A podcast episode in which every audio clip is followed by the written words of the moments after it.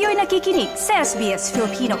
Pakinggan niyo pa ang kwento sa sbs.com.au slash Filipino.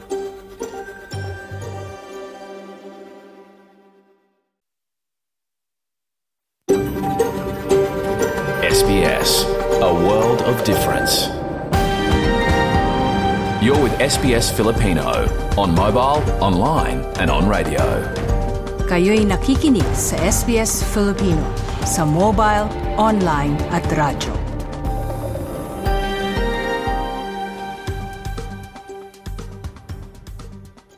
Nais naming kilalanin ang mga tradisyonal na nagmamayari ng lupain na kinakatayuan ng aming himpilan. Nagbibigay galang ang SBS Filipino sa Wurundjeri Woiwurrung of the Kulin Nation at nakakatandang miyembro ng kanilang komunidad noon at ngayon. Kinikilala din namin ang traditional owners mula sa lahat ng lupain ng mga Aboriginal at Torres Strait Islander kung saan naroon ang aming mga tagapakinig. Ngayong Webes sa SBS Filipino, Flexible work arrangements can mean so many things. Um, probably the most common thing that people think about is remote working or working from home. flexible work tulad ng working from home. Mananatili pa ba ngayong 2024? Kailangan hindi tayo naive na isipin na hindi nag hindi nagka-count yung ating pagkakaiba. Kasi unfortunately, talaga nagka-count din. Kasi lahat ng tao, kahit tayo, may unconscious bias. At kilalanin natin ang Pinay na finalist ng Australian Professional of Color. Lahat ng yan ngayong Webes, ikalabing isa ng Enero taong 2024. Magandang araw, Claudette Centeno po ang inyong lingkod. Bago ang ating mga talakayan, narito muna ang mga pinakamainit na balita, hatid ni Maridel Martinez. Magandang umaga para sa SBS Filipino. Narito ang mga pangunahing balita. Ngayong ikalabing isang araw ng Enero, taong 2024.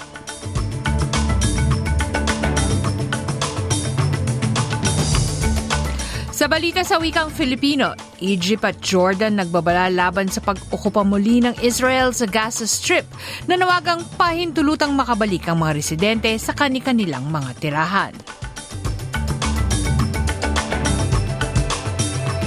Sa United Nations naman, Australia patuloy na nanawagan para tigil putukan. At sa Australia, koalisyon na binatikos ang pagben ang paghinto ng pagbenta ng Australia Day merchandise sa Woolworths.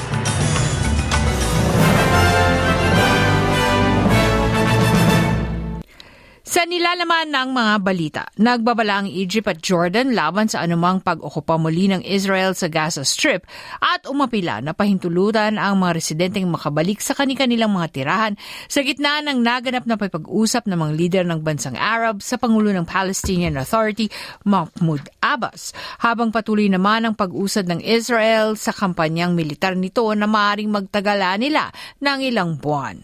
Samantala, iniulit naman ni Pangulong Abbas na kasama ng mga leader ng Egypt at Jordan ang kanilang pagtutol sa anong mga balak na ma-displace ang mga Palestinians mula kanilang kinaroroonan.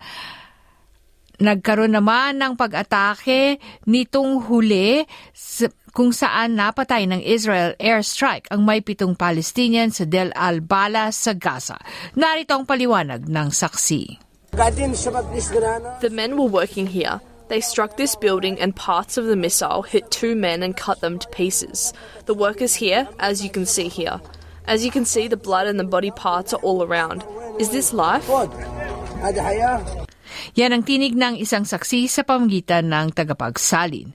Samantala, muling nanawagan naman ang Australian Ambassador sa United Nations para sa isang tinatawag na sustainable na tigil putukan habang naghahanda ang Israel na harapin ang mga aligasyon ng genocide sa kaganapan sa Gaza. Hinihikayat ng mga Australian Palestinians at justice advocates ang pamahalang Albanising suportahan ang mga legal na hakbang na inilunsad ng South Africa sa International Court of Justice at ma at may mga at maghatid din ng panghihimasok sa nasabing kaganapan.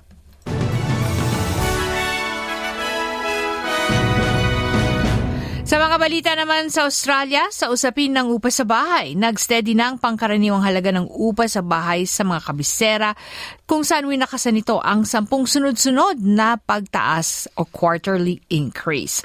Ang halaga ng upa sa bahay o unit sa Melbourne o unit sa Sydney ay nag-stabilize na matapos ang panahon ng malaking pagtaas sa halaga. Sa December quarter data na mula na inilabas itong Webes ng property website domain, nakita na nananatili ang Sydney bilang pinakamahal na lugar na umupa ng bahay kung saan ang pangkaraniwang halaga ng isang linggong upa ay nasa $730. Di naman nakita ang pagtaas sa Melbourne sa mga bahay o unit sa halaga ng upa kung saan nananatili ito sa 550 kada linggo at 250 kada linggo pa 550 kada linggo para sa isang bahay at 520 kada linggo para sa isang unit.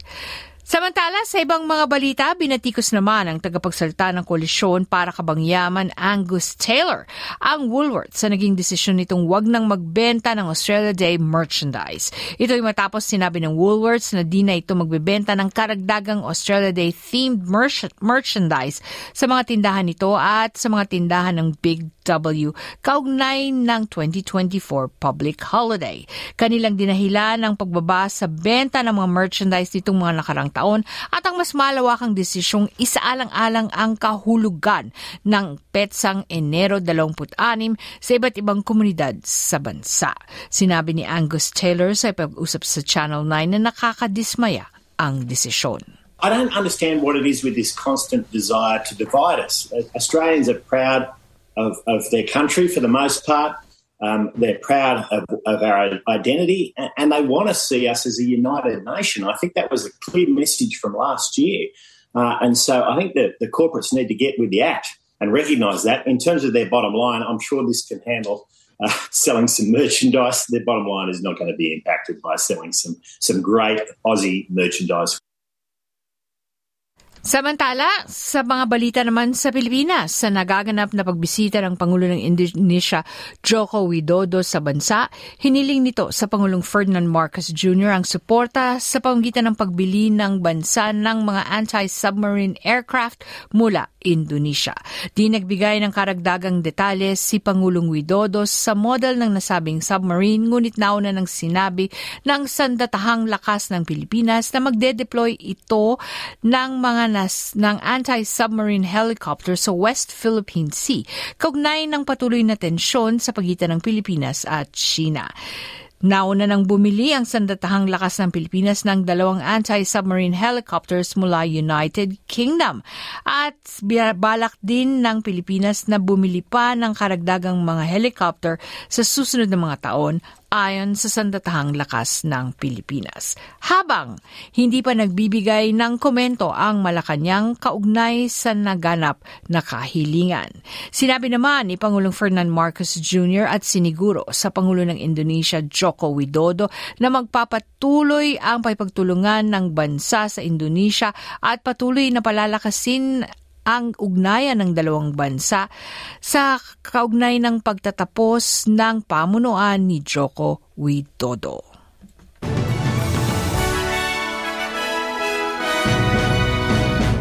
Sa palitan naman ng salapi sa Reserve Bank, ang Australianong dolyar ay katumbas na 6, ay may katumbas na 67 na sentimong dolyar Amerikano. Sa Bangko Sentral ng Pilipinas naman, ang piso pumapalit ng 55.83 pesos sa isang dolyar Amerikano. Pumapalit naman ito ng 37.30 pesos sa isang dolyar Australiano. Sa lagi ng panahon sa mga pangunahing lugar sa Australia, maaraw sa Perth, 34 na degree. Sa Adelaide, maaraw rin 31 degree. Hahawi naman ang ulap sa Melbourne, 25 degree. Bahagyang maulap sa Hobart, 24 na degree. Maulap din sa Canberra, 29 na degree. Uulan sa Wollongong, 27 degree. Kainin sa Sydney, 29 na degree. Bahagyang maulap sa New Newcastle, 29 na degree. Ulan naman sa Brisbane, 31 degree. Kainin sa Cairns, 31 degree. Mari namang kumulog at kumidlat sa Darwin, 31 degree. Ito po si Maridel Martinez ang yung naging tagapagbalita.